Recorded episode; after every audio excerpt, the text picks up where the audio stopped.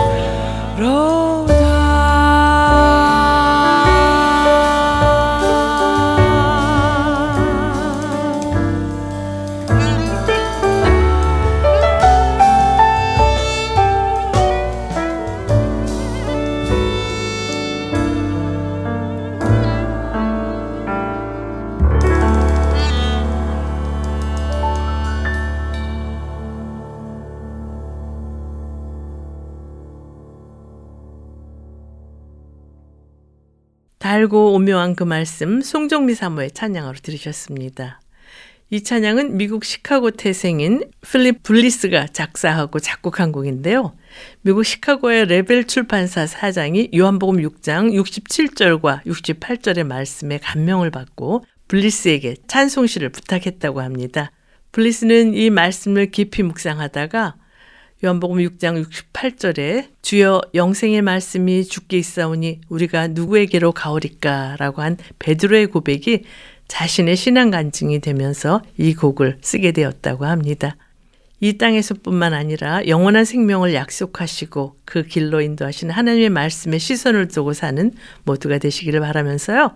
찬송가 주와 같이 길 가는 것 쉐키나 월십의 찬양으로 들으시겠습니다.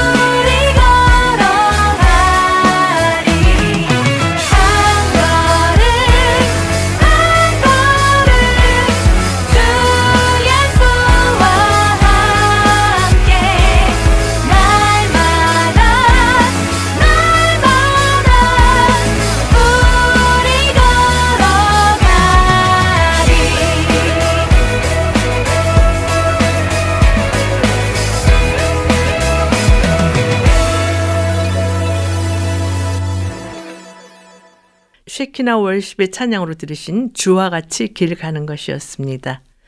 삶을 노래하며 이 시간은 삶을 노래하며 살 수 있는 이유를 은혜로운 찬양과 말씀으로 엮어서 꾸며드리고 있는데요.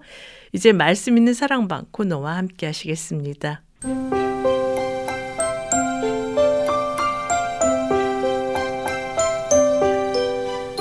말씀 있는 사랑방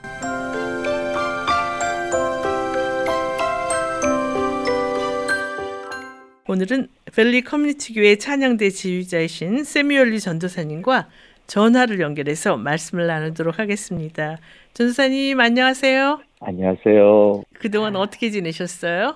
매일 같은데요. 말씀 번역하고 묵상하고 토요일 날 산행하고 요즘에는 Forest Home에 좀 자주 가고 있어요. 아, Forest Home이 네. 어디죠?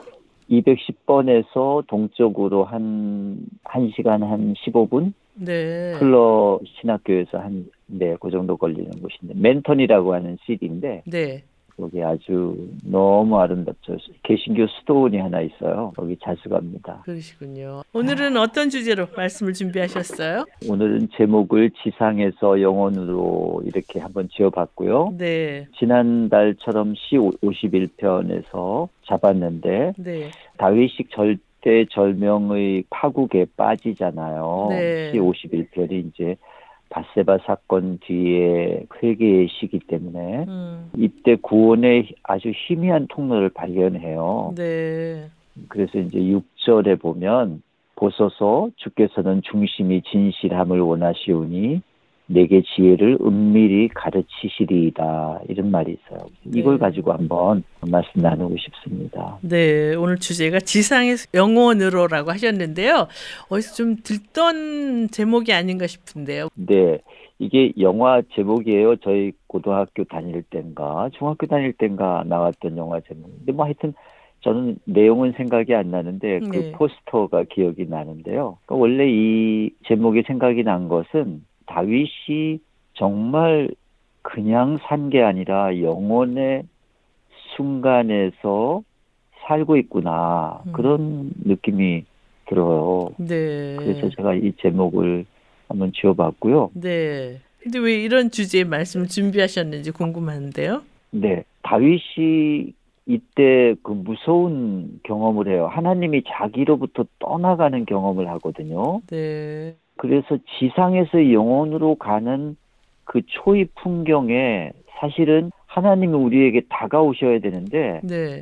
아주 역설적이게도 하나님은 다윗의 곁을 떠나가시는 걸로 시작하셔요. 음, 저는 여기에 하나님의 그 비밀이 있다고 생각해요. 네. 뭐 때문에 하나님이 너를 떠나가시는지에 대해서 그 아픈 마음을 말씀하시고 계시기 때문이라고 생각합니다. 네. 여기서 음악을 듣고 오늘 준비하신 말씀을 계속 나눴으면 하는데요. 어떤 곡 함께 들을까요? 네. 오렌지 향기는 바람에 날리고라는 곡이 있어요. 혹시 아우, 저- 들어보셨죠? 전 너무 좋아합니다. 제가 제주도에서 제주 극동방송에서 네. 근무할 때 제주도도 오렌지하고 귤이 굉장히 많잖아요. 그러니까 4월, 아, 5월 그렇군요. 되면 이 향기가 온 제주를 덮고 있어서 제가 그때 항상 이 네. 음악을 들었던 기억이 납니다. 아, 네. 저는 오늘 하나님께서 다윗을 완전히 절교하고 떠나는 심정에서 이렇게 아름다운 노래를 제가 듣는 거는 네. 하나님께서 바로 이 순간에 역설적이게도 그 다윗이 자신의 절교, 그 하나님이 이제 다시는 너를 보지 않겠다라고 하는 마음을 주었을 때 다윗이 어떻게 할 건지를 알고 그 말을 건네거든요. 네. 그래서 저는 이 노래가 굉장히 주제와 연결이 되어 있어요. 이 오페라가 유명한 오페라인데 네. 이 오페라에서 비극의 남자 주인공이 죽어요. 음, 죽기 전에 아름다운 마을 풍경의 이야기예요. 네. 저는 이 이야기를 아가서에서 술람미 여인의 노래처럼 저는 느껴져요. 네. 가사를 제가 한번 소개해도 될까요? 네, 네. 오렌지 향기는 바람에 날리고 석양은 먼 들녘에 내리네.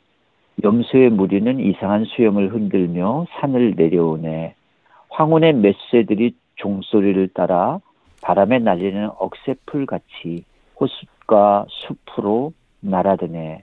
머리에 가을 꽃을 꽂은 소녀들이 언덕 위에 서서 노래를 부르네.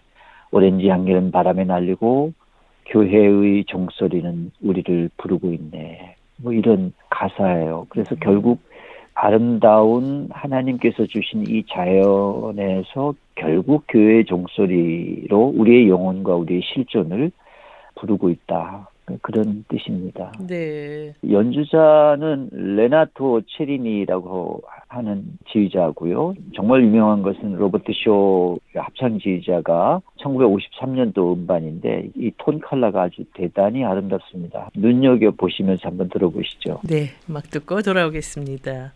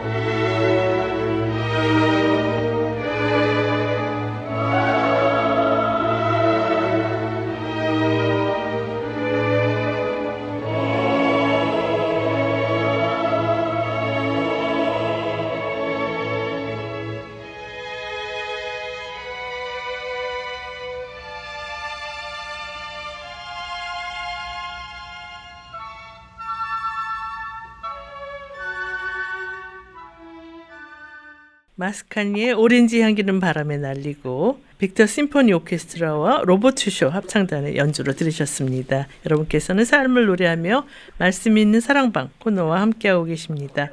오늘은 밸리 커뮤니티 교회 찬양대 지휘자이신 새뮤얼 리 전도사님과 지상에서 영원으로 이런 주제로 말씀을 나누고 있는데요. 전사님 오늘 본문인 10, 51편 6절을 아까 읽어주셨는데요. 본문의 배경을 말씀해 주시겠어요? 네, 잠깐 제가 말씀을 드렸지만 소성이 회계의 구조와 원리를 말한다면 회계는 이 모든 원리를 단번에 이해하기 쉽게 설명하는 이야기예요. 네. 그러니까 너 안에 진실을 원하느냐? 내가 너에게 참 지혜를 주겠다. 음, 이게 굉장히 쉬운 말이고 또 굉장히 어려운 말이거든요. 네. 원리가 소송이라고 한다면 그것을 정말 단번에 결론을 내리는 이야기예요. 네. 그래서 하나님의 마음을 설득할 수 있는 어떤 의뢰가 필요하다 하는 얘기를 본문에서 하고 있습니다. 네. 지상에서 영혼으로 옮기는 그 지점에 티켓 박스가 있다고 말해요. 회계의 결론 부분이 바로 어, 이 지점에 있는데 음, 이 게이트를 통과하려면 완전한 회계라는 티켓이 필요하다는 거예요. 네. 진정한 회계는 영혼으로 안내하는 놀라운 마음 변경 장치를 만나야 하는데 이 장치는 우리가 가지고 있지 않고 하나님이 가지고 계셔요. 음, 그래서 하나님이 하나님의 마음을 설득할 간절한 의뢰심이 있느냐, 그러니까 회개하는 자가 간절한 의뢰심이 있느냐 없느냐를 보겠다는 거예요. 네. 지상에서 영혼을 옮기는데 필요한 완전한 회개를 위해 하나님의 마음을 설득할 의뢰심이 필요하다고 하셨는데요. 구체적으로 말씀해 주시겠어요? 그러니까 이것은 정말 율법이 아니라 네 몸이 가지고 있다는 거예요. 네가 음. 안다는 거죠. 네가 모든 것을 알고 있고 네가 어떤 의사가 있는지 너의 몸의 감수성에 너의 진심이 이미 있다는 거예요. 네. 그러니까 진실로 회개하는 마음이 안 되는 사람들은 사랑을 하지만 아이도 안 낳고 결혼도 안 하고 그냥 같이 살기도 하지만 또 다른 사람하고도 쉽게 바꾸고 가며 살기도 해요. 음, 이게 왜 그러냐면 한 사람을 사랑하는 것을 영원히 하기가 어려운 거예요. 왜냐하면 진심이 없으니까. 네. 이건 굉장히 심각한 문제예요. 현대에서 진심을 가져오라 그렇게 하면 굉장히 난감해요. 어, 진실? 음, 어, 나는 기분은 있어. 뭐 이렇게 나한테 다가오면 내가 그것을 반응할 수 있는 그런 감성은 있는데 나보고 진심을 가져오라 그렇게 하면 나 그 귀찮아. 음, 이렇게 되는 거죠. 네. 그러니까 중심이 죽은 지가 오래됐어요. 이런 음. 말을 하면 아 그러면 나는 회개는 못 하겠네. 왜? 진심이 없으니까. 음, 그러니까 아주 오래된 일기장처럼 뭐 요즘은 나 일기 안 써. 이렇게 되는 거죠. 네.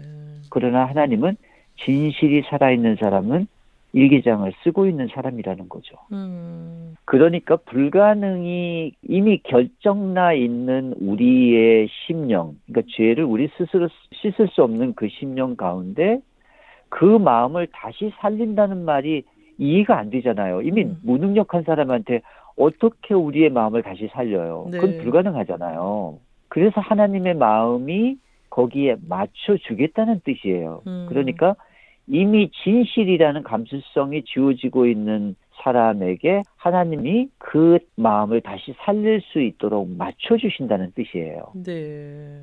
회개는 죽은 마음을 다시 살리는 작업이고 마음을 다시 살린다는 뜻, 하나님의 마음에 맞춘다는 뜻이라고 말씀하셨는데요. 네. 그렇다면 이와 관련해서 성경에 나오는 인물이 있으면 소개해 주시겠어요? 네. 오늘 우리가 지금 집중해서 보는 분이 이제 다윗인데, 음, 다윗을 사도행전에 바울이 다윗을 빌어서 그 안디옥 회당에서 가르칠 때 예수님이 다윗의 자손으로 오신 구원자이심을 얘기하면서 음, 사무엘상 13장을 얘기를 해요. 네. 그는 하나님 마음에 합한 자였다. 음, 네, 옛날 번역으로는 이제 합한 자였다 그랬고 네. 요즘에는 맞는 자라고 이제 말하고 있는데 어, 사무엘상 13장을 제가 한번 읽어볼게요. 네. 지금은 왕의 나라가 길지 못할 것이라 여호와께서 왕에게 말씀하신 바를 왕이 지키지 아니하였으므로 이건 지금 사울을 얘기를 해요. 네.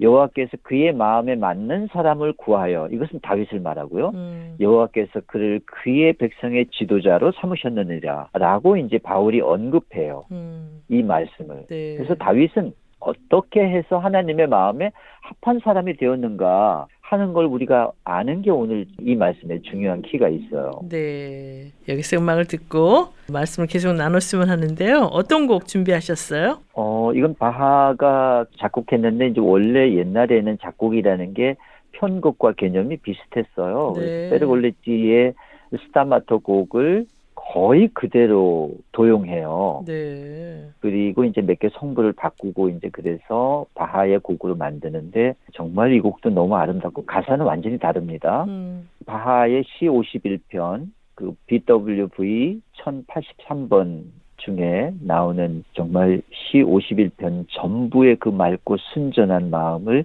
드러내고 있는 곡입니다. 곡 제목이 이래요. 이게 독일 말로 되어 있어서 킬게 회스터 마이네 준덴 한번 들어보시죠. 네, 음악 듣고 돌아오겠습니다.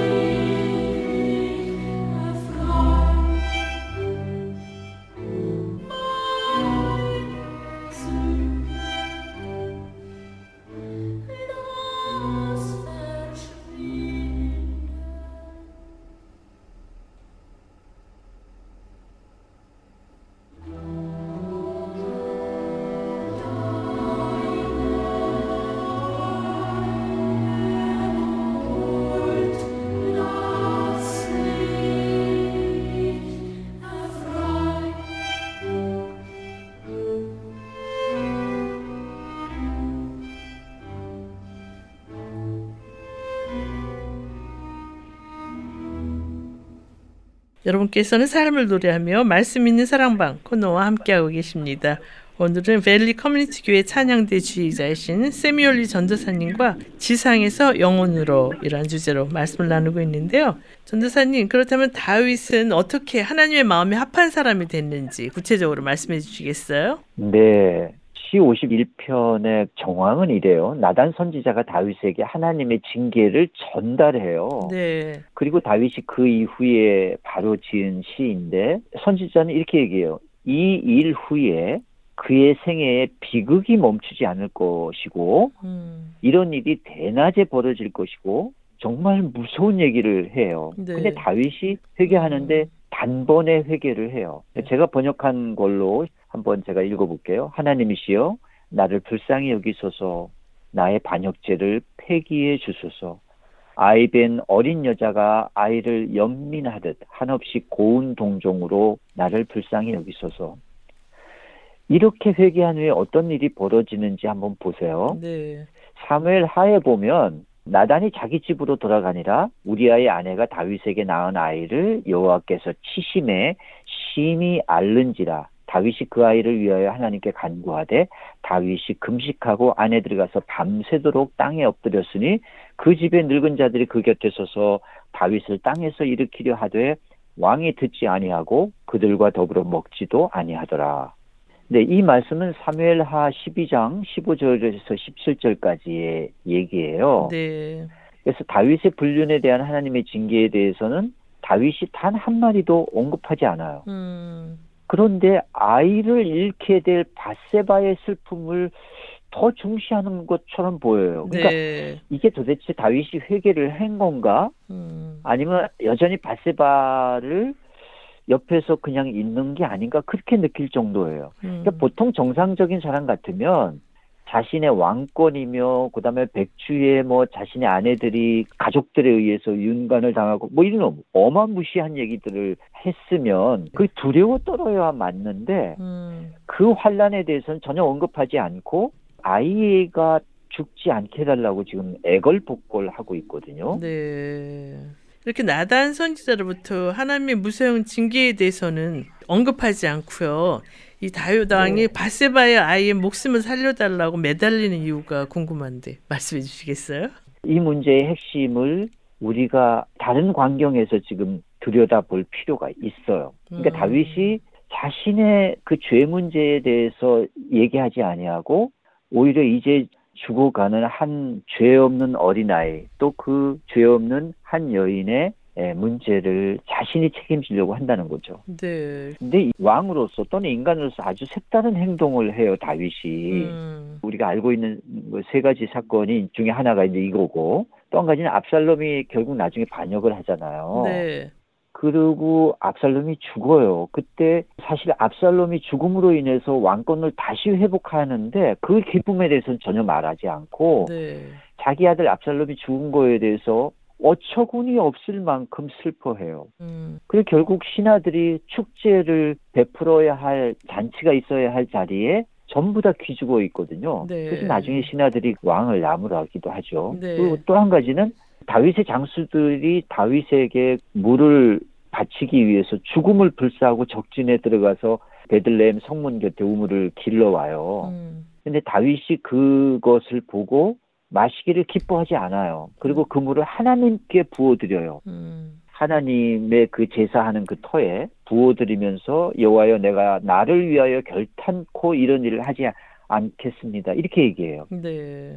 그러니까 다시 말씀드리면 새 용사가 목숨을 걸고 아무도 상처 나지 않고 죽지도 아니하고 그 물을 가져왔으니까 행복하게 마셔야 되는데 그것을 중지하고 하나님께 부어드려요. 음. 사람들이 보통 생각하는 상식과는 다르게 이제 하고 있다는 거죠. 네. 저는 이것이 다윗이 뭐 날 때부터 목동으로 있을 때 하나님이 그때 다윗을 알아보고 탁월하고 정말 너무나 맑고 순진한 다윗을 사랑한 것이 아니라 음. 이 성품을 이 아이가 가지고 있을 수 있도록 하나님의 마음을 이 아이가 계속해서 닮아왔다는 거죠. 네. 그렇다면 그 다윗은 네. 어떤 마음으로 이런 행동을 하고 있는 건가요? 이 얘기를 뒤에서 이제 제가 조금 더 이제 말씀을 드리겠습니다만은 자신의 죄는 받아들이겠다는 거예요. 이게 굉장히 중요한 사건이에요. 자신의 죄의 문제에 대해서 그 무게를 못 느끼는 게 아- 아니라 음. 바세바의 죄가 자기 때문에 왔기 때문에 자기에서 끝났으면 한다는 거예요. 네. 이거는 예수 그리스도의 마음에 가지 않으면 결코 일어날 수 없는 경지거든요. 네. 그러니까 다윗이 그 시 51편에 이렇게 말해요. 물은 나는 내 죄가를 아오니 내 죄가 항상 내 앞에 있나이다. 내가 주께만 범죄하여 주의 목전에 악을 행하여 싸우니 주께서 말씀하실 때에 의로우시다 하고 주께서 심판하실 때에 순전하시다 하리이다. 이렇게 고백해요. 네. 그러니까 마땅히 자기는 이 책임지겠다고 하고 있어요. 음. 그러니까 자신의 죄도 자신이 해결할 수 없고 결국 이 죄를 똑같이 지어질 수밖에 없는 다음 세대와 또 이와 더불어서 함께 사는 이웃들도 그들의 죄를 자신이 어떻게 할 수가 없는 거예요. 네. 그러니까 그것에 대한 절망을 하나님께 슬퍼하고 엎드려서 통곡하고 있는 거죠. 네. 찬양을 듣고 말씀을 계속 나눴으면 하는데요. 어떤 곡 함께 들을까요? 어, 이번에는 정말 전설적인 노래가 있는데, 이 곡은 모차르트의 미제렐의 메이테우스, 그러니까 자비를 베푸소서 나의 하나님이시여 라고 하는 시편송을 말합니다. 원래 이태리 작곡가 그레고리오 알레그리라고 하는 사람의 작품이에요. 이 작품이 너무나 많은 사람들이 듣고 회개의 경험을 하고 그 회심을 일으키고 뭐 이런 일들이 하도 이제 있으니까 네. 이 노래를 당시에 지도자들이 시스티나 예배당 말고는 다른 데서 연주되지 않게 악보를 반출하지 않아요. 네. 그만큼 이 곡에 대한 영적인 힘을 제한했어요. 음. 근데 이제 문제는 모차르트라는 천재가 이탈리아를 방문해요. 네. 그때 이 시스티나 예배당에 가서 이 금요 예배 때 이 알레그리의 작품을 들어요. 음. 듣고 엄청난 감동을 하고 모차르트가 이걸 듣고 몽땅 기억해요. 네. 그리고 다시 자신의 곡에 만들어서 이제 발표하는데 사실은 이게 그 알레그리의 작품이고 모차르트 작품이 아닌데도 불구하고 이 작품을 다시 개작하면서 모차르트가 유명해져요. 네. 그래서 정말 너무너무 아름다운 곡이에요. 한번 들어보세요. 네. 음악 듣고 돌아오겠습니다.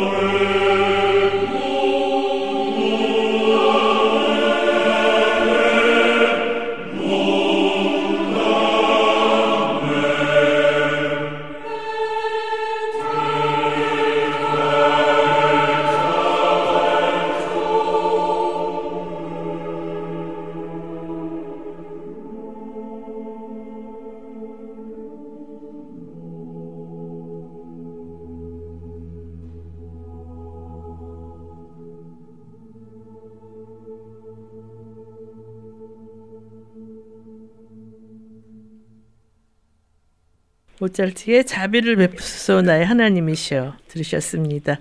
여러분께서는 삶을 노래하며 말씀 있는 사랑방 코너와 함께하고 계십니다. 오늘은 벨리 커뮤니티 교회 찬양대 지휘자이신 세미올리 전도사님과 지상에서 영혼으로 이런 주제로 말씀을 나누고 있는데요. 전사님 그런데 이렇게 간절한 다윗의 기도에도 불구하고 하나님께서는 바세바의 아이를 죽이시는데 왜 그렇게 하셨다고 생각하세요? 네, 저는 알 수 없다고 생각하고요. 음. 특별히 하나님과 다윗 사이에서 일어난 일이잖아요. 네. 그리고 그 이후에 바세바가 다시 둘째 아이를 낳아요. 음. 그것도 여전히 다윗의 아이가 되거든요. 네. 근데 그때부터 하나님께서 이것을 대하는 태도가 완전히 바뀌어 버려요. 네. 좀 구체적으로 이 두 번째 낳은 아들에 대해서 하나님 어떤 반응을 보이고 계시나요? 3월하 12장에 보면 다윗이 그의 아내 바세바를 위로하고 그에게 들어가 그와 동침하였더니 그가 아들을 낳음에 그의 이름을 솔로몬이라 하니라. 여호와께서 그를 사랑하사. 그리고요. 네. 하나님께서 그 아이의 이름을 직접 지어 주셔요. 음. 그러니까 다윗과 하나님은 다른 세계에서 이미 다윗의 회심을 받아들였고 뿐만 아니라 그 뒤에 그의 회심을 통해서 다시 아이를 낳았을 때 그를 축복하는 걸 알게 돼요. 제가 네. 다시 읽어볼게요. 24절에 보면 선지자 나단을 다시 보내 그의 이름을 여디디아라 하시니 이는 여호와께서 사랑하셨기 때문이더라. 그러니까 하나님이 이 두 사람 바세바와 다윗의 불륜을 다 잊기나 한 것처럼 마치 자기 손자 이름 지어주도 지어줘요. 네. 그러니까 하나님의 비극적인 심판이 다윗에게 일어날 것을 예언했잖아요. 그리고 그 예언이 아직 그 성취되지도 않았는데 하나님이 마음을 바꾸어서 직접 다윗과 바세바에게 하셨던 일과 완전히 다르게 축복을 하셔요. 네. 그런데요, 말씀을 들으면서 궁금한 것은 하나님은 왜 이런 불륜으로 네. 맺어진 다윗과 바세바의 아이에게 이렇게 정성스럽게 개입하시는 건지 굉장히 궁금하네요. 어, 그 결과만 가지고는 이해할 수 없어요. 그러니까 네. 이 사이에 무슨 일이 벌어진 거예요. 음. 그러니까 다윗 안에 하나님이 용서할 수 없었던 죄 문제를 다윗 스스로 해결한 것은 아니지만 네. 하나님과의 관계 속에서 완전히 회복되어 있다는 것을 알 필요가 있어요. 근데 네. 그것에 대해서 이제 제가 말씀을 한번 나누고 싶은 거죠. 그렇다면 네. 다윗은 바세바의 사건 후에 어떤 변화된 모습을 보이고 있나요? 네. 그리스도인에게 죄 쓰음이라는 자각은 무서운 결단을 하나님이 하셔서 자신의 아들을 보내신 거잖아요. 네. 그러기에 자신도 그 결단을 함께 받아들였다는 것을 뜻하잖아요. 네. 근데 이제 오늘날 개신교가 이 문제가 사실은 잘못 받아들이고 있다고 결론이 나고 있잖아요. 네. 그러니까 예수 그리스도의 십자가로 인하여 우리 죄 문제가 한 번에 구원받은 것은 맞아요. 음. 그런데 이 결정이 있기까지 다윗이 치른 그 죄에 대한 엄청난 형벌 그리고 그 심정적인 고통과 또 그 후에 하나님께서 다윗을 용서하시고 바세와와 두 번째 아이를 살리시고 축복하고 그가 심지어 사랑까지 하시는데도 불구하고 그 이후에 다윗을 계속해서 그 형벌 속에 있게 해 두어요. 음. 그리고 다윗은 그것을 당연히 받아들이세요. 이 형벌을 나에게 치워달라고도 하지 않고 그런 기도를 하지 않거든요. 예. 그걸 그대로 받아들이고 하나님이 나에게 주신 것은 내가 받을 수밖에 없다. 결코 이것이 내게 줄여질 수 없다는 것을 알아요. 네. 그러니까 우리가 이 죄문제로부터 자유하다는 것이 어떤 의미인지를 우리가 이해할 필요가 있어요. 네. 저는 오히려 이제 이런 문제를 거기에 연결해야만이 우리가 지금 질문하셨던 바세바 사건 후에 회개를 한 다윗의 변화는 완전한 회개에 이르러야 한다. 그렇게 이제 생각하는 거죠. 네. 자, 그러면 본문을 다시 제가 읽어볼게요. 보소서 주께서는 중심이 진실함을 원하시오니 내게 지혜를 은밀히 가르치시리이다. 아까 처음에 읽을 때는 이게 은밀한 지혜가 뭔지 몰랐어요. 네. 그러나 다윗이 자신의 죄 문제의 통절한 아픔과 결코 줄여질 수 없는 그 형벌을 그대로 받아들이고 뿐만 아니라 마지막까지 남은 의로움, 남은 자들의 생명과 그들의 죄를 더 이상 정가시키지 않으려고 하는 그런 진실한 마음이 그 중심에 있거든요. 네. 그렇다면 이렇게 다윗이 이렇게 완전한 회개를 했지만 하나님 보시기에 완벽한 건 아니잖아요. 네, 그럼에도 불구하고 그렇죠. 다윗 왕이 회개가 있은 후에 놀라운 변화를 가져오는데 그 이유가 무엇이라고 생각하세요? 어, 저는 하나님이 도우셨다고 생각해요. 네. 그러니까 다윗의 회개의 등급을 보고 하나님께서 점수를 매긴 게 아니라 음. 그의 진심을 보셨다는 거죠. 네. 그리고 다윗이 진심을 보이지 않았더라도 하나님은 그가 원래 하나님의 그 성품처럼 본래 좋으시고 자비하시고 영원하신 것처럼 그 성품에서 다윗을 계속해서 기다리고 계신다는 것을 우리가 알 필요가 있어요. 네. 그 두 번째는 그렇기 때문에 하나님은 우리 자신 이 인간의 그 피조물들의 생명들이 최고조로 가장 활발히 가장 아름답게 고조되어서 꽃피우기를 원하신다는 거고요. 음. 마지막으로 하나님은 자신의 피조물 모두에게 가장 좋고 가장 사랑스러운 것으로 그것도 영원히 주시기를 원하신다는 거죠. 네. 오늘 지상에서 영혼으로라는 주제로 말씀을 주고 계신데요. 오늘 말씀 정리해 주시겠어요? 네, 어떻게 지상에서 영원으로 옮겨지셨나요? 그러니까 영원으로 사는 것은 지상에서 영원을 맛보며 사는 거잖아요. 네. 근데 이것을 하나님께서는 아주 그 좋은 말로 표현했어요. 나와 함께 걷자, 음. 동행하자, 이제 그러셨기 때문에 네. 저는 매 순간 하나님과 깊이 묵상하고 교제하고 나누는 것이야말로 하나님을 기다리는 최고의 방법이라고 생각해요. 네. 그래서 무슨 답이든지 하나님께서 바르고 의로운 길을 안내하신다는 거를 말씀드리고 싶어요. 네. 그러니까 날마다 하나님의 마지막 지점에 계신 너의 진실을 묻고 계실 때그 음. 마지막 지점에서 여전히 주님 내가 주님이 가장 최후에 저에게 원하시는 것을 향하여 내가 반드시 그 길로 가겠습니다. 라고 고백하는 것이라고 저는 생각해요. 그게 네. 오늘의 주제입니다. 네. 오늘 지상에서 영혼으로라는 주제로 귀한 말씀 주셨는데요. 벌써 마쳐야 할 시간이 다 됐어요. 아쉽지만 음악 들으면서 이 코너를 마쳤으면 하는데요. 어떤 곡 함께 들을까요? 어, 제가 어린 시절에 이 찬송가 275장 날마다 주와 버성겨라고 하는 노래를 주일날 오후 예배에 주로 많이 불렀던 것으로 이제 기억이 나요. 네. 너무너무 좋아했는데 알고 보니까 이 노래가 굉장히 심각한 노래예요. 음. 마지막 후렴만 제가 한번 읽어볼게요. 네. 나 집에 돌아갑니다. 어머니 기도 못 잊어. 새 사람 되어 살려고 나 집에 돌아갑니다. 이런 곡입니다. 너무나 아름다운 곡인데 또 우리에게 권유하시는 하나님의 말씀 같아서 들어보고 싶습니다. 네. 찬양 들으면서 말씀 있는 사랑방 코너를 마치겠습니다. 전사님 귀한 말씀 감사합니다. 감사합니다.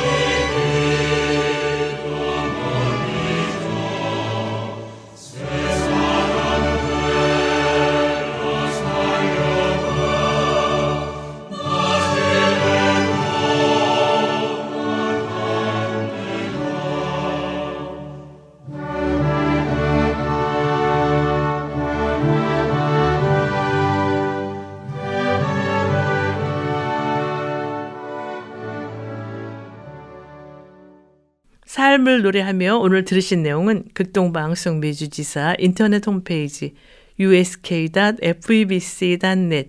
usk.febc.net에서 다시 들으실 수가 있습니다.